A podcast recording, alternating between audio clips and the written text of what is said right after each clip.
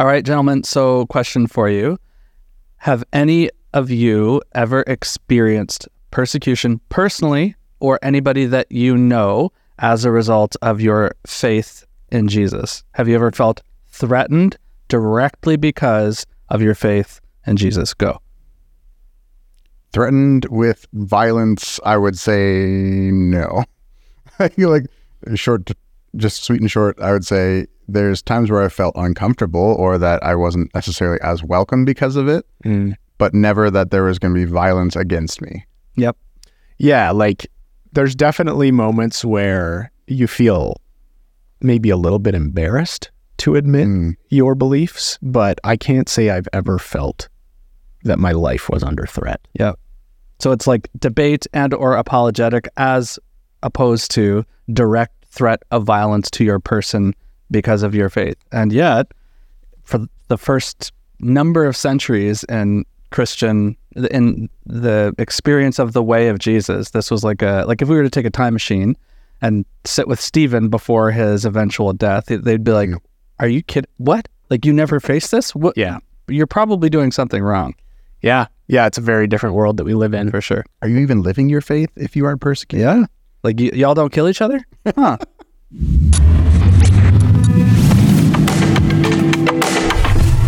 Hey, everybody. Welcome back to the Common Room Podcast. I'm here with Jimmy and Garnet. My name's Dan. And today we're talking about persecution. Yay. Yeah, fun subject. It's um, not something I feel like we talk about very often at all, uh, though it can be kind of a hot button issue. Um, I guess my first question, as we read about stories of persecution in the Bible or learn about stories of persecution historically, my first question is why? Why do people persecute one another? Mm. What is the what is the perceived goal in persecuting a specific group for any reason? Hmm. Um, yeah, I wonder what you guys think about that. Can I back up your question to a pre-question of said question? Yeah. Like it would be interesting just to talk quickly about like what do we mean when we say persecution? Sure. Like Yeah. Yeah. just personally for each of us is Yep. like what what pings for us. I can go first. Yep. I grew up in uh like I, I'm a 80s 90s kid, right? So the satanic panic of the 80s and 90s, the like persecuted underground church of the 80s and 90s, which it predated that for sure, but it felt like in evangelicalism that was like a hot like those are the two things. Is like every piece of music that you listen to has backmasking and it's moving you towards Satan. And anytime that anywhere else but North America you share the gospel, you're gonna have to do it underground. You're gonna be killed for your faith, et cetera, et cetera, et cetera. So for me, that's the image that's uh, conjured up when I when I hear that question. What about for you guys? Yeah, I think uh, I'm a I'm a big history buff, so I think about like the early church context. I think about like uh, Christians being sold into slavery and like fighting in the Colosseum and being eaten by lions. yeah, That's uh, that is a graphic image. yeah, that's that. But that's what I think of. Yeah, I, I think I would agree with that. Like my understanding is very much so like the upper room, like hiding from persecution, hiding from some sort of body of people that are seeking to do you physical harm or kill you um, because of what you believe. And I think as time has gone on and as we've gotten to a more modern context, there's a shift that has happened where we start to look at persecution as anything that makes me feel uncomfortable for my faith Yeah. means that I am being persecuted for my faith. Yeah. And I don't think that that's what we mean when we say religious persecution. I think that that's that's we're we're actually invited more into that discomfort because it gives us opportunity to have conversation about it. Um, but when we say persecution, we actually mean someone intends you physical Harm. harm or to murder you. Yeah. Yeah, It's interesting that both of you guys went straight there. It's like, oh no, this is a death thing. Yeah. Whereas in my experience is like, well, this is like a, a negating of rights and freedoms based on a religious context. Yeah, and Mm. I, I would say that like I'd expand it beyond death for sure. Like I think when you see like Paul and uh, other apostles being thrown in prison, I think that constitutes persecution certainly. Yep. Um, I don't think that the threat of death necessarily needs to be there, but I do think it's more than just I feel uncomfortable Yeah. in a situation. It's like a intentional act to thwart the efforts of um, evangelists of uh, Christians just I guess like living out their faith um, however that looks Yep. um, it's a desire to like shut down the belief system Yeah. Yeah, that's good. yeah Also, we don't say the the word thwart enough. Thwart. Good word. Really good. Yeah Okay. feels Okay. good to say it So back to your question. yeah Uh, can you repeat it again? Yeah. So why why do we why do people persecute one another? And you know, I, I we could expand that question outside of the context of uh, persecution against Christians, but Mm. why does anybody choose to persecute another people group? I th- just think it's kind of an interesting question to consider. Yeah. Yeah. I think I I won't be able to credit who said this, but uh, we fear the unknown. Like we fear what we don't know. And so if we don't have the knowledge through which to see the person, the person becomes less of a person but becomes a threat. Yeah. You know, and our economy uh, worldwide presently and historically has been like, well, if some like you fight fire with fire, eye for an eye, tooth for a tooth, right? It's not like uh we don't have that knee jerk response of like, okay, I don't get or I don't agree with or I'm opposed to what Dan and Garnet are saying. But let's sit together and process together and do the long journey of discovery uh, to better understand. Instead, it's like you represent something that's totally counter to my ideals. We're done. Well, exactly that. It's, it's it's we don't believe the same thing, we don't have the same values, or we don't have the same viewpoint, and it is far easier for me to just do away with you than it is for us to actually engage in conversation to figure out what it is the two of us can come together on. Yeah. Yeah, I, I hear you guys on that. I think it's interesting because we there's certainly plenty of people I think all of us could point to to say like, you know, our belief systems don't have a whole lot in common. It's very hard for me to see eye to eye with this person. And for me personally, I find it far easier just to kind of ignore those people Yeah. Just get it it is an arm's length. to like chase them down and hunt them down like that seems to be taking it to a whole nother level. Hmm. and um like fear of the unknown pings for me for sure. But i think implicit in persecution there's some semblance of a threat right? Because it's it's not merely that um i disagree with you and therefore like you know i can potentially ignore you or we can just steer clear of each other stay out of each other's path. It's like no your belief system threatens my current existence in some kind of way Mm. or my lifestyle in some kind of way. Yep. And I think that that is like an important distinction when we look at persecution of Christians historically, Hmm. because it wasn't simply that they had a belief system that was incompatible with the Roman way of doing things or the Greek way of doing things. It was, or the Jewish way of doing things. Primarily. Um, it was like this is uh, revolutionary. This is a revolutionary belief system, and it's going to turn our society upside down if we let it take control. And I think when we look at the story that way, it's very interesting to look at the the the progression of someone like Saul, later called Paul, um, because he has all these people kind of like coming to his feet and like he's he's being worshipped in a kind of way and Yeah, he's signing off on- acts Yeah. People are like, we need this guy. He's our hero. He's saving us from these Christians, from this these people of the way. Yep. Um. Yeah, I just think it's like, yeah, that's kind of a, a. It's given me fresh eyes for how I look at that whole. Well, I mean, Story. even moving beyond like dialing the volume up um, beyond just ideology, like when it becomes your theology or a theodicy, like that's a whole different thing. Which I Mhm. agree with you. Like even pre, you know, the the trial of Jesus, he's not. Uh, there there's some scholarly debate or philosophical scholarly debate um, with like in particular New Testament uh, textual criticism. Sorry, nerd phrases. Um, so what was Jesus arrested and tried for? There are some people, uh, current scholars, who would say, well, like it was a political ideology that Jesus had that was contrary to the Roman um, ecosystem of of finances, of war, of militarism and politics, and then even more so, Jesus wasn't counter Judaism. He was actually trying to bring it back to uh, the the grassroots level of what you know being an Israelite, being a, a Jew is always meant to be.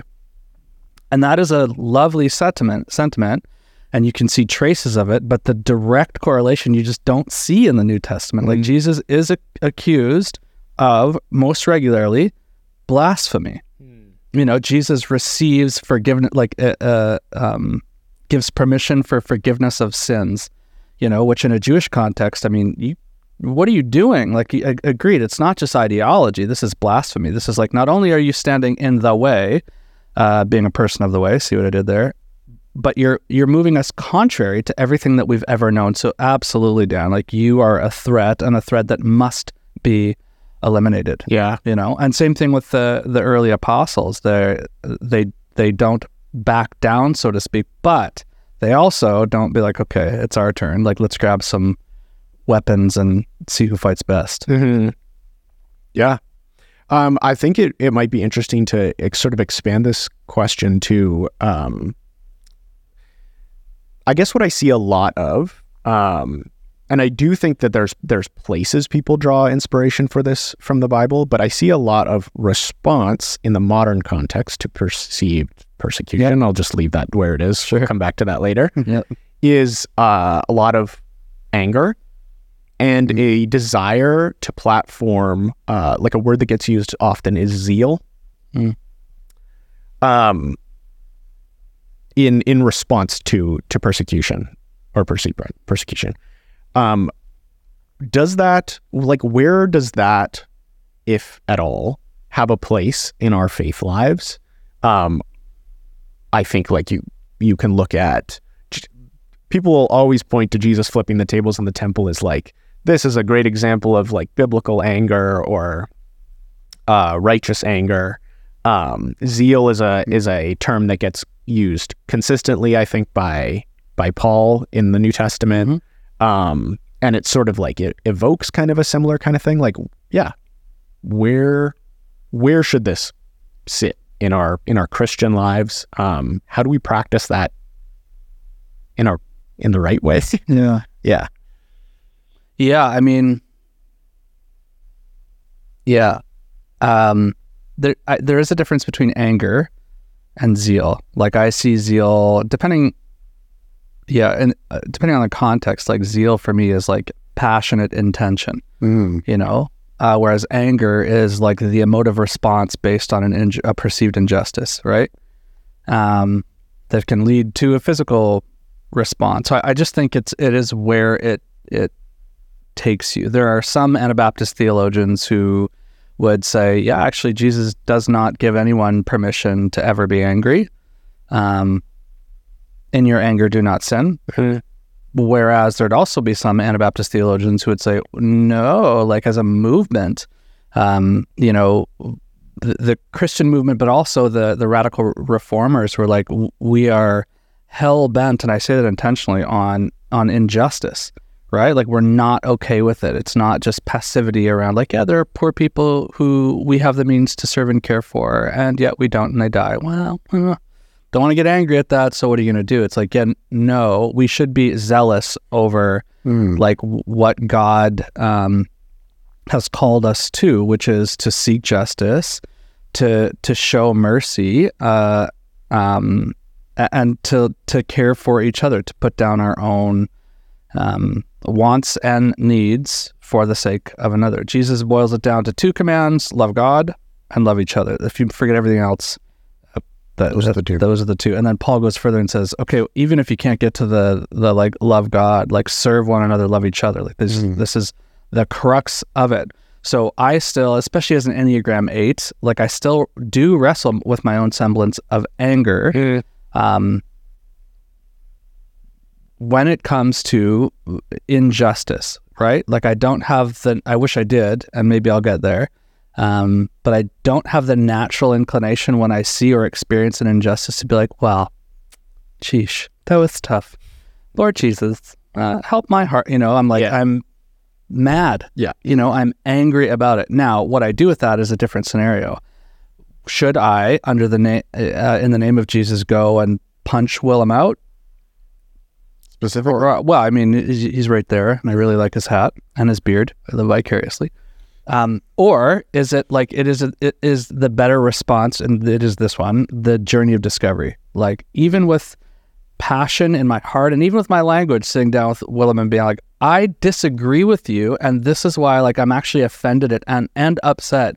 We got to talk about this, as opposed to no, with all sorts of veal, uh, zeal, anger, and fervor. I'm just going to exact violence on you because Yeah. there's a big difference, and unfortunately historically, the Christian church has been very well known for the last one, not the first one. Mm-hmm. Hmm. Paul actually wrote in Romans specifically zeal and persecution. So this is from uh, Romans 12, starting chapter 9. Love must be sincere, hate what is evil, cling to what is good. So hate what is evil. Hmm.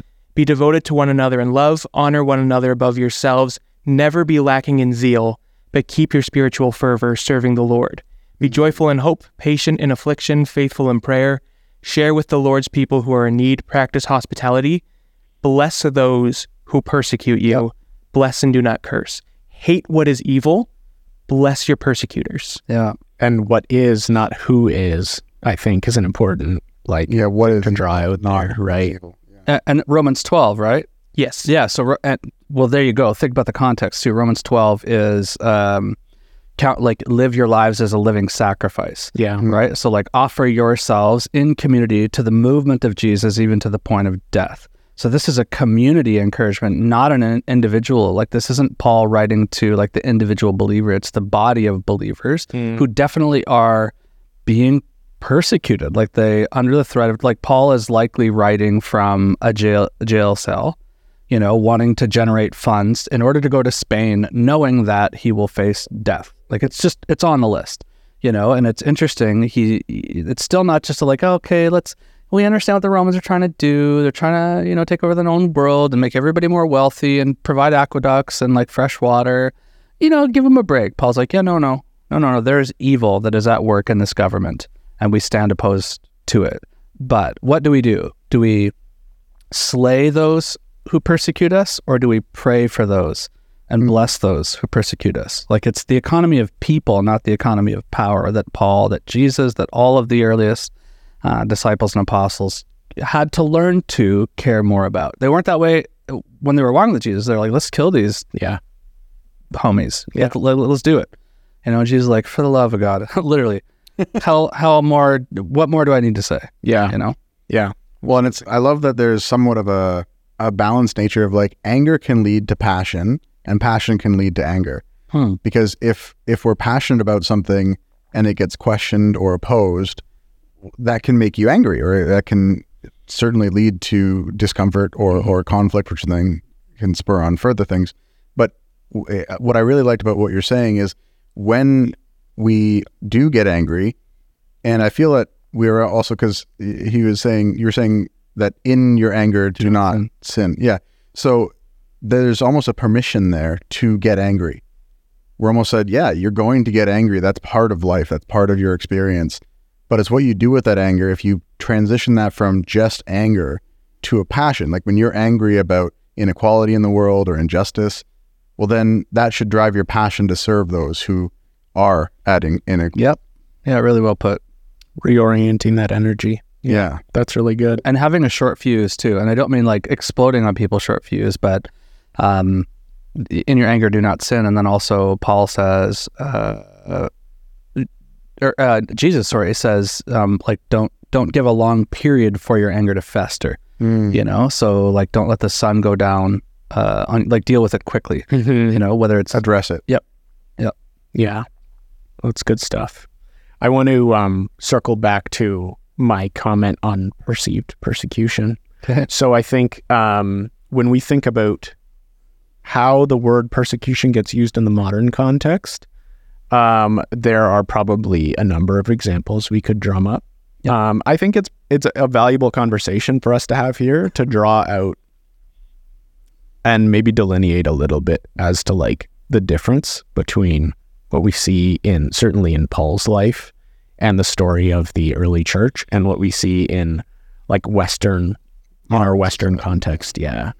So um yeah, I think like maybe we could just go around and talk about like how have you heard the word persecution used in your in your life Mm-hmm. in our in our context. I think something to say there is just like heard it used versus whether it was accurately used can be two different things. Yes, yeah, absolutely. Uh, very much so. Uh, and I I think in like again, like you said, Western modern society, persecution can certainly be beyond just physical harm or or death. Um, but it gets, I think, muddied a little bit when we get to the point of it becoming discomfort is persecution Mm.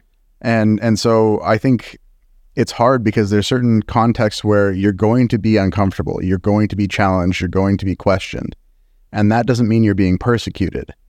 But it's like you were saying, Jimmy. It, there has to be some level of a shift in power dynamic and a shift in um, your own personal rights that is being abused for there to be persecution. Just because you're discomfort, uh, or you're in discomfort, or because someone questions you or is challenging your belief system doesn't mean you're being persecuted. Yeah. And I mean, uh, in the book of Acts, which is, by the way, if you haven't uh, been dialing into our teaching, the book of Acts, we're in the book of Acts. It's so good. You should dial in and you should read it. Um, there, there really was only one definition of the outcome of persecution as it related to the formation of the early church. And it wasn't like, well, uh, this is going to be hard for me to study the word and practice my beliefs. No, you will die.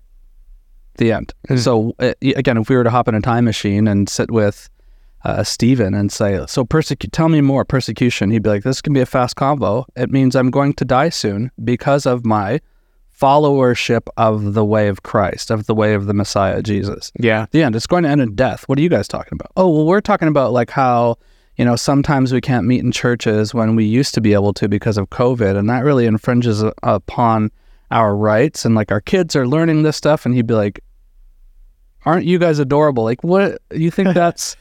Like, Yeah. sure, that's an infringement maybe on your rights and freedoms, but as early Christians, we've always had that. Yeah. We've always been working uphill against an ideology and a religious framework that says you can't do that to the tune of death. Yeah. You know? it's interesting to me to kind of like play this scenario out to its end game like in a world where uh, we are fighting actively against any level of discomfort that we have in practicing out our faith what does that world look like right because often the things that i hear get uh, thrown around as ideas are like we need prayer back in schools is one that uh, it just gets Mm. uh, parroted quite a lot That was huge in the early 2000s. yeah, Yeah. yeah, and it's like, you know, I need to be able to express my faith comfortably in any possible situation. I think we inch close and closer and closer to some kind of like Christian, uh, like the national, like, um, yeah, nationalist sort of a scenario where um, faith is the cornerstone of like our society and it's almost in some ways enforced. Um, you don't really get to create a uh, yeah a, a, social experience where christianity is accepted in every possible corner and facet i mean you can hold any belief Yeah. let's forget about christianity for a second you can hold any belief about anything in western society and there's going to be somebody that disagrees with you the only way to ensure that nobody disagrees with you and that you're always comfortable platforming your viewpoint is to force everybody to believe the same thing that you believe. Yeah. And I think that that's like that's really the danger of what it looks like to fight against uh, discomfort versus like you know actual uh, Mm. threats of against your life or these sorts of things. Um, and yeah, I wonder whether we, we really play that that scenario out to to the end when we consider yeah what it would look like. I mean, something else to just even dive further into that is the idea of so, um, at least historically speaking, to live out your faith means you will be pure persecuted for your faith. So then, in today's society where there's less of this whole it ending in death side of it, if you're not persecuted for your faith, then are we living out our faith? Right. Yeah. And yeah, there's almost a desire to kind of um, embody what we see played out in in the Bible.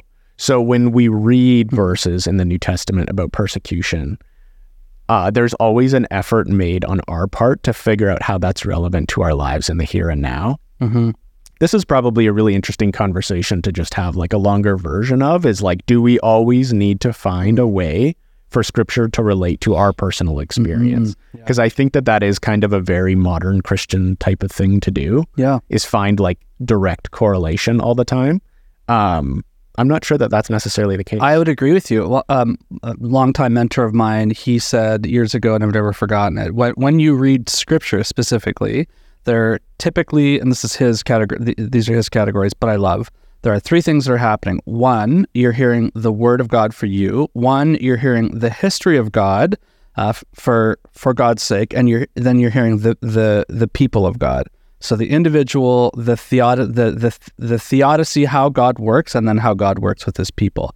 So there are some times where through Scripture, and most often this is how God speaks to me. It is through the written study of the written word that's then um, illuminated by the the the divine word Jesus. You know what I mean? Um, but I agree. Like there are more often times than not that when I read the written scripture, like uh, reading Joshua six of the Canaanite genocide, yeah. uh, what?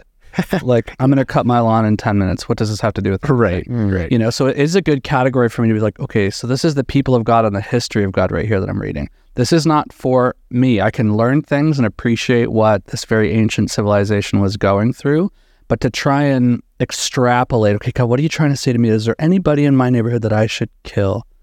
Mm, no, no, no, no, no, no, no. Who are the Canaanites in my life? Yeah, exactly right. Or even trying to like eh, sometimes in a strangely arrogant way to put ourselves into the shoes of these early disciples, apostles, followers of Jesus that are all going to the death and be like, I get it. Poof.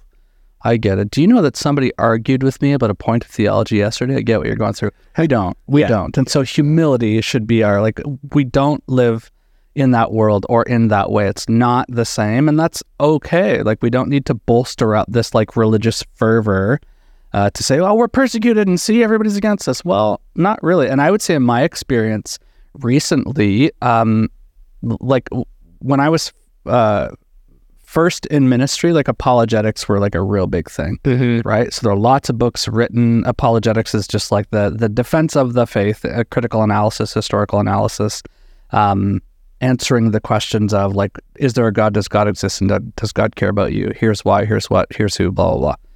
Um, and that just seems to it's still a thing, but in my I feel like it's not as much of a thing. The the dialogues that I the conversations that I have with people who are outside of faith and have no interest are by and large now for me anyway very generous and gracious. So like good for you. Like Yeah. I, I like that for you. Yeah. Not my vibe, not my thing. Do you? You know? Yeah, I I relate to the uh, enthusiasm about apologetics. That was certainly a big part of, of my faith journey as well. Mhm. Um, I think what I found with that is a lot of it is kind of uh, what I'll lovingly refer to as debate lord tactics, where it's sort of like it's going. I'm going to arrange my argument in a way that is really kind of hard to refute. Mhm. And it works great if you're having an argument with somebody and you're trying to like prove or or at least prevent your position from being disproven. I'm right. But I you're don't- wrong. Listen to what I have to say. Exactly. Yeah. But I don't think anybody walks away from a conversation with that kind of a conclusion and thinks, "Hmm, maybe I should give this Christianity thing a try." like debates never really result that way. And I think we can probably all look at conversations we've had around the dinner table with family or uh, conversations we've had with anonymous people online.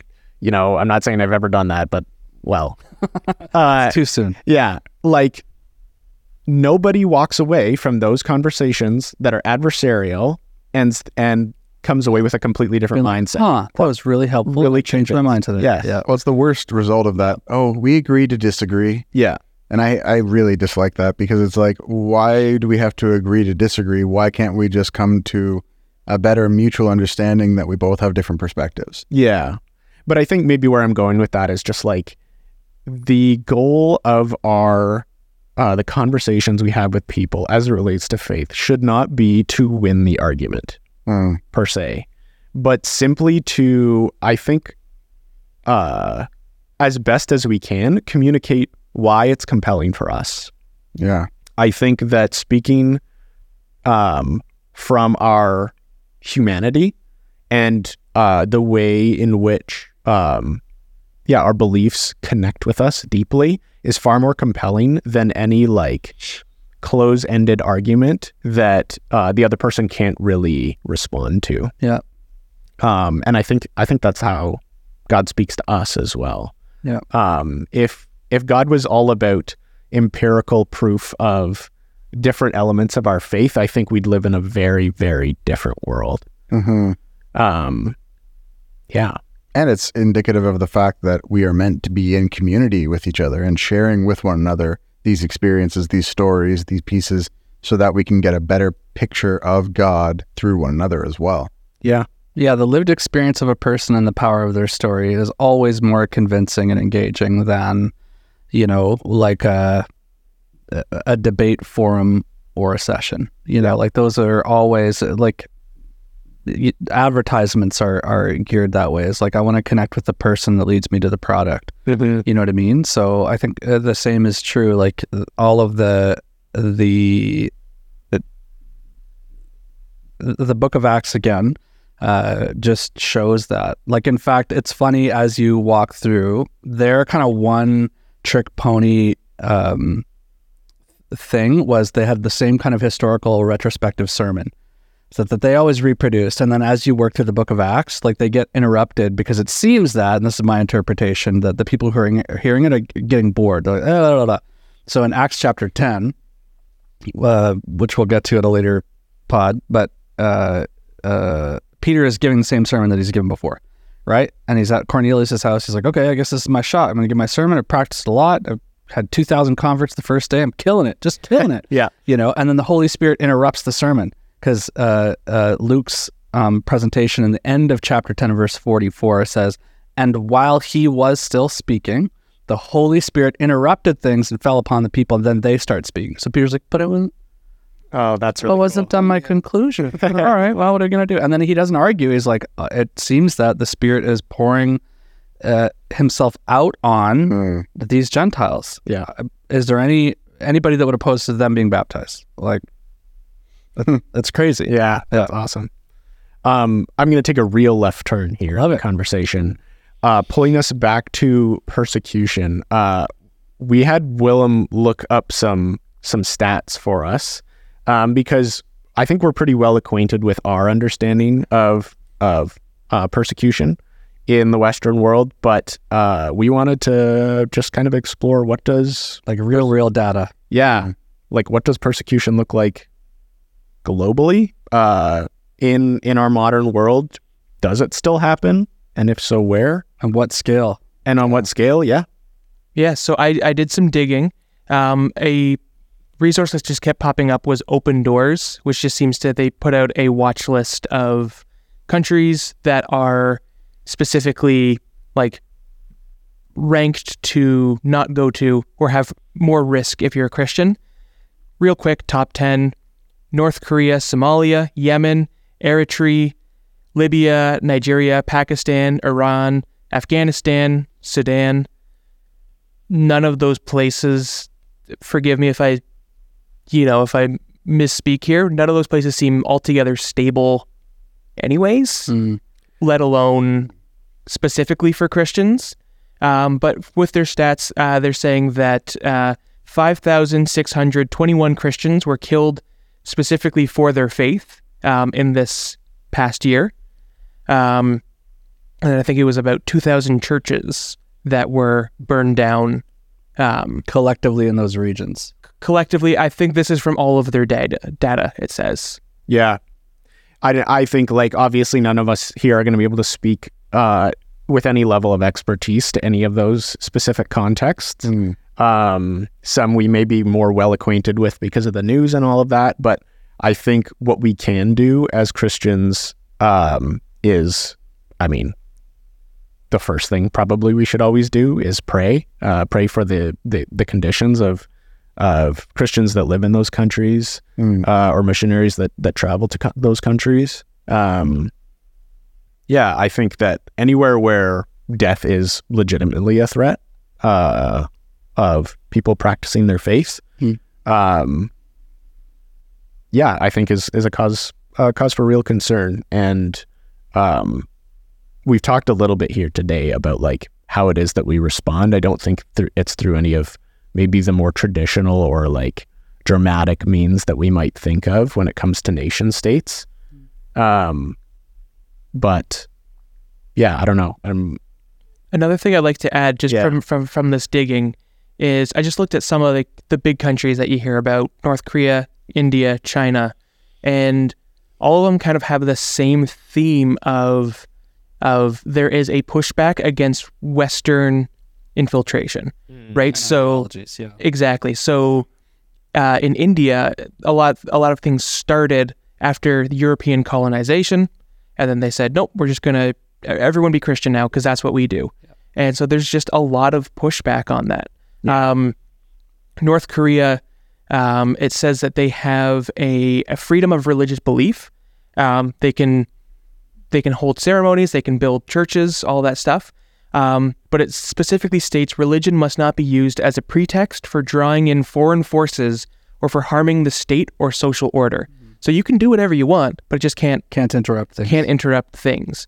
And so, like as Western Christians, I think we need to just come to terms with and understand we've moved into these places and bulldozed over culture Yeah.